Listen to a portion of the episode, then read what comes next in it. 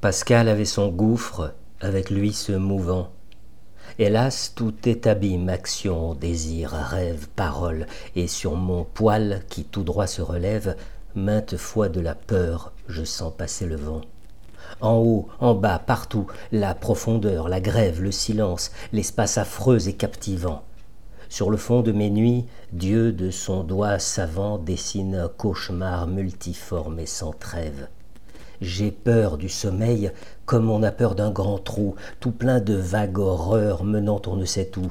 Je ne vois qu'infini par toutes les fenêtres, et mon esprit, toujours du vertige hanté, jalouse du néant l'insensibilité. Ah, ne jamais sortir des nombres et des êtres.